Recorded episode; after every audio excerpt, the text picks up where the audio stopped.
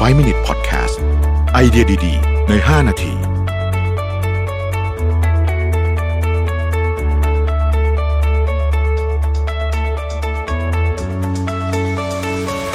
สวัสดีครับ 5 minutes podcast นะครับ คุณอยู่กับรวิศ หาญอุตสาหะนะฮะ ช่วงนี้ เป็นเรื่องบังเอิญหรือเปล่าก็ไม่ทราบมีท่านที่ถามเข้ามาใน inbox ว่าเหมือนกับทำร้านทำเพจของตัวเองทำอะไรอย่างเงี้ยแล้วก็ได้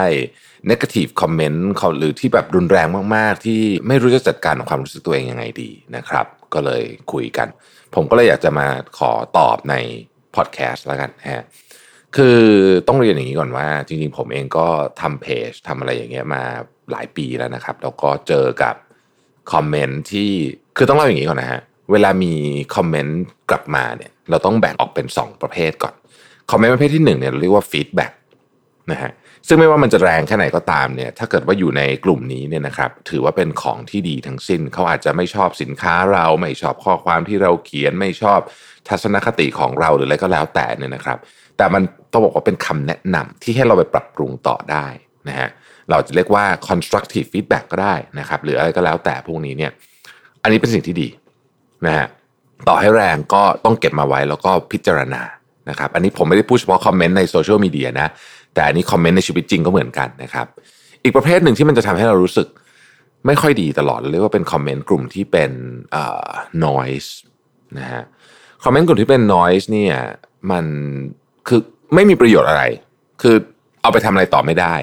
นะครับ แล้วก็บางคนก็มีลักษณะที่ใส่อารมณ์เกินไป หรือว่าเหมือนกับระบายความ อะไรสักอย่างของตัวเองที่จะไม่ได้เกี่ยวกับเราเนี่ยออกมาใส่คอมเมนต์นั้นๆนะฮะกลุ่มนี้แหละที่จัดการยาก ถามว่าทำไมจัดการยาก มันจัดการยากเพราะว่ามันมีความจริงข้อหนึ่งเรื่องจิตวิทยาของมนุษย์ก็คือ สมมุติว่าเราโพสต์หนึ่งลงไปแล้วมีหนึ่งร้อยคอมเมนต์ในโพสต์นั้น ซึ่งส่วนใหญ่ก็จะชมสมมตินะครับ มีแค่คอมเมนต์ที่แรงมากๆกระโดดขึ้นมาอันเดียวเนี่ยนะฮะ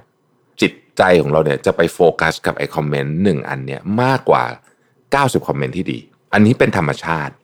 นะฮะมันเป็นธรรมชาติมันเป็น bias ชนิดหนึ่งของเรื่องของ information bias เดี๋ยววันหลังมาเล่าให้ฟังนะฮะ negative information bias ก็เป็น bias ชนิดหนึ่ง ผมคงแนะนำจากมุมมองของตัวเองแล้วกันนะครับ ว่าจะจัดการกับความรู้สึกของคอมเมนต์ที่เป็นลักษณะที่โหต้องพูดขนาดนี้เลยเหรอเนี่ยนะฮะยังไงบ้างให้คุณหนึ่งดาวบ้างหรือว่าเอ่ออะไรอย่างเงี้ยนะฮะก็แล้วแต่ว่าคุณทำอะไรนะครับ อันดับแรกต้องเข้าใจ 2 เรื่องก่อน นะฮะในช่วงเวลาที่ผ่านมาสัก 3-4 เดือนเนี่ยเรามีโควิดใช่ไหมครับเพราะฉะนั้นเนี่ยการ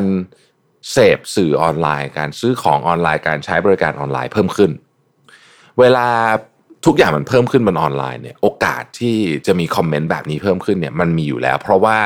ปริมาณของกิจกรรมหรือว่า transaction มันเพิ่มขึ้นนั่นเองนะฮะอันนี้ก็เป็นธรรมชาติอันหนึ่งเลย อันนี้ปฏิเสธไม่ได้อยู่แล้วว่ายิ่ง transaction เยอะ โอกาสที่จะมี negative comment ก็ต้องเยอะตามไปด้วยธรรมดานะฮะ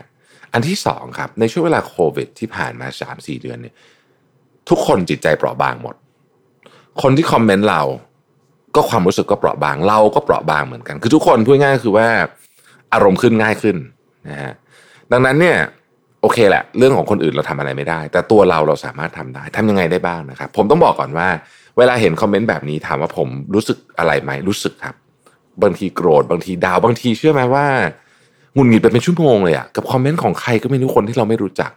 แต่พอเรารู้สึกตัวปุ๊บเนี่ยเราก็แบบเราจะหงุดหงิดทำไม บางทีเราอยู่กับเพื่อนเราอย่างเงี้ย เพื่อนเราเขาคุยกันสนุกสนานเฮฮาแต่ว่าเรากำลังหงุดหงิดอยู่เราก็เลยไม่คุยกับคนอื่นไปเลย หรือว่าพานใส่คนอื่นไปนั่นหนักกว่านั้นเนี่ยนะครับ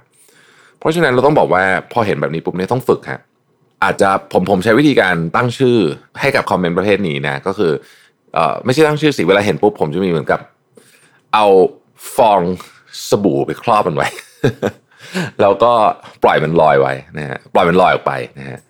เรารู้อยู่แล้วว่าคอมเมนต์อันนี้ไม่ใช่ feedback เรามาทำอะไรต่อไม่ได้ ไม่ไม่ constructive เพราะฉะนั้นก็นี่แหละใส่มันไปแล้วก็ลอยไป ให้ให้ใจเราปล่อยมันออกไปให้ได้ อาจจะเป็นวิธีที่ฟังดูตลกนะครับ แต่ว่าผมทำมันก็ได้ผลเหมือนกันนะฮะอันที่สองครับ เราต้องยอมรับว่าเวลาเราทำสินค้าบริการ เพจหรือทำอะไรก็แล้วแต่หรือว่าคุณเป็นแค่คนที่มีคนรู้จักเยอะในโซเชียลมีเดียเนี่ย มันจะต้องเกิดเรื่องนี้ขึ้นอยู่แล้ว ไม่ว่าวันใดก็วันหนึ่งนะฮะคือไม่ว่าคุณจะเป็นคนที่มีฐานแฟนคลับโอ้แน่นหนาแค่ไหนก็ตามเนี่ยนะฮะมันก็จะต้องมีคนแบบนี้โผล่เข้ามาผมอนุญาตยกตัวอย่างอินฟลูเอนเซอร์ท่านหนึ่งที่ผมติดตามนะฮะแม่ขวัญศรีเคยเข้าไปติดตาม Twitter ไหมครับเป็นคนที่น่ารักมากใจเย็นเอ่อทำอาหารเก่ง ไม่ใช่เฉพาะอาหารเก่งเดียวนะครับน่าทานสวย แล้วก็มี tips ต่างๆ คือเป็นคือสำหรับมุมผมนะ เป็นผู้ให้ ให้ทั้งสูตรทั้งความรู้แล้วก็ให้ความ ต้องใช้คำว่าเป็นความสบสบายใจเหรอ เวลาเห็นเนี่ยกับคนที่ดูด้วยเนี่ยนะครับ แต่เดี๋ยวมันก็จะต้องมีไอ้ประเภทแบบเกรียนเกรียนๆเข้าไปนั่นทุกครั้งอะ่ะเดี๋ยวเดี๋ยวสักพักหนึ่งก็ต้องมีนะฮะอาทิตย์หนึ่งอาจจะมีทักคนหนึ่งอะไรอย่างเงี้ยผมก็ไม่แน่ใจเหมือนกันนะแต่ว่าก็เขาเป็นคนใจเย็นมากนะครับ คือ แกสติดีมากไม่มีการโต้กลับใส่อะไรแบบแรงๆ ไม่เคยเห็นเลยนะฮะแต่ก็ยังจะบอกว่าเนี่ยคนคนที่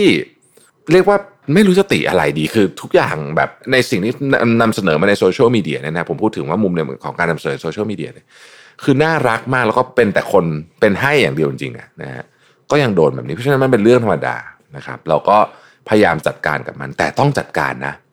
สำคัญมากนะต้องจัดการ เพราะถ้าไม่จัดการเนี่ยนะครับ ผมเคยมีเพื่อนคนหนึ่ง ซึ่งขออนุญาตไม่บอกแล้วกันว่าเป็นใครนะครับ ก็ทำนี่แหละทำเพจให้ความรู้ว่าดีมากเลยนะฮะก็คือเป็นเพจอันหนึ่งที่ดีมากแล้วก็กำลังอยู่ในช่วงที่กำลังโตด้วยแต่ปรากฏว่าพอลงคอมเมนต์แบบนี้ปุ๊บเนี่ย บอกว่าไม่ไหวอะแบบบริหารความรู้สึกตัวเองไม่ได้เลิกทำไปเลย ผมเสียดายมากเพราะผมก็ตามอ่านเขาอยู่เหมือนกันเนี่ยนะก็เลยรู้สึกว่าเออมันต้องจัดการเพราะถ้าไม่จัดการเนี่ยมันมีโอกาสที่ทำให้เราถึงจุดของการเรียกว่าเบิร์นเอาขี้เกียจทำเลิกทำไปเลยทั้งทั้งที่ มันเป็นเพียงแค่ 0.01%เท่านั้นเอง ของคนที่ที่เขาอยากฟังเรื่องดีๆจากเรา อยากอ่านอยากติดตามเรื่องดีๆจากเรานะครับ ขอบคุณที่ติดตาม 5 minutes นะครับ สวัสดีครับ 5 Minute Podcast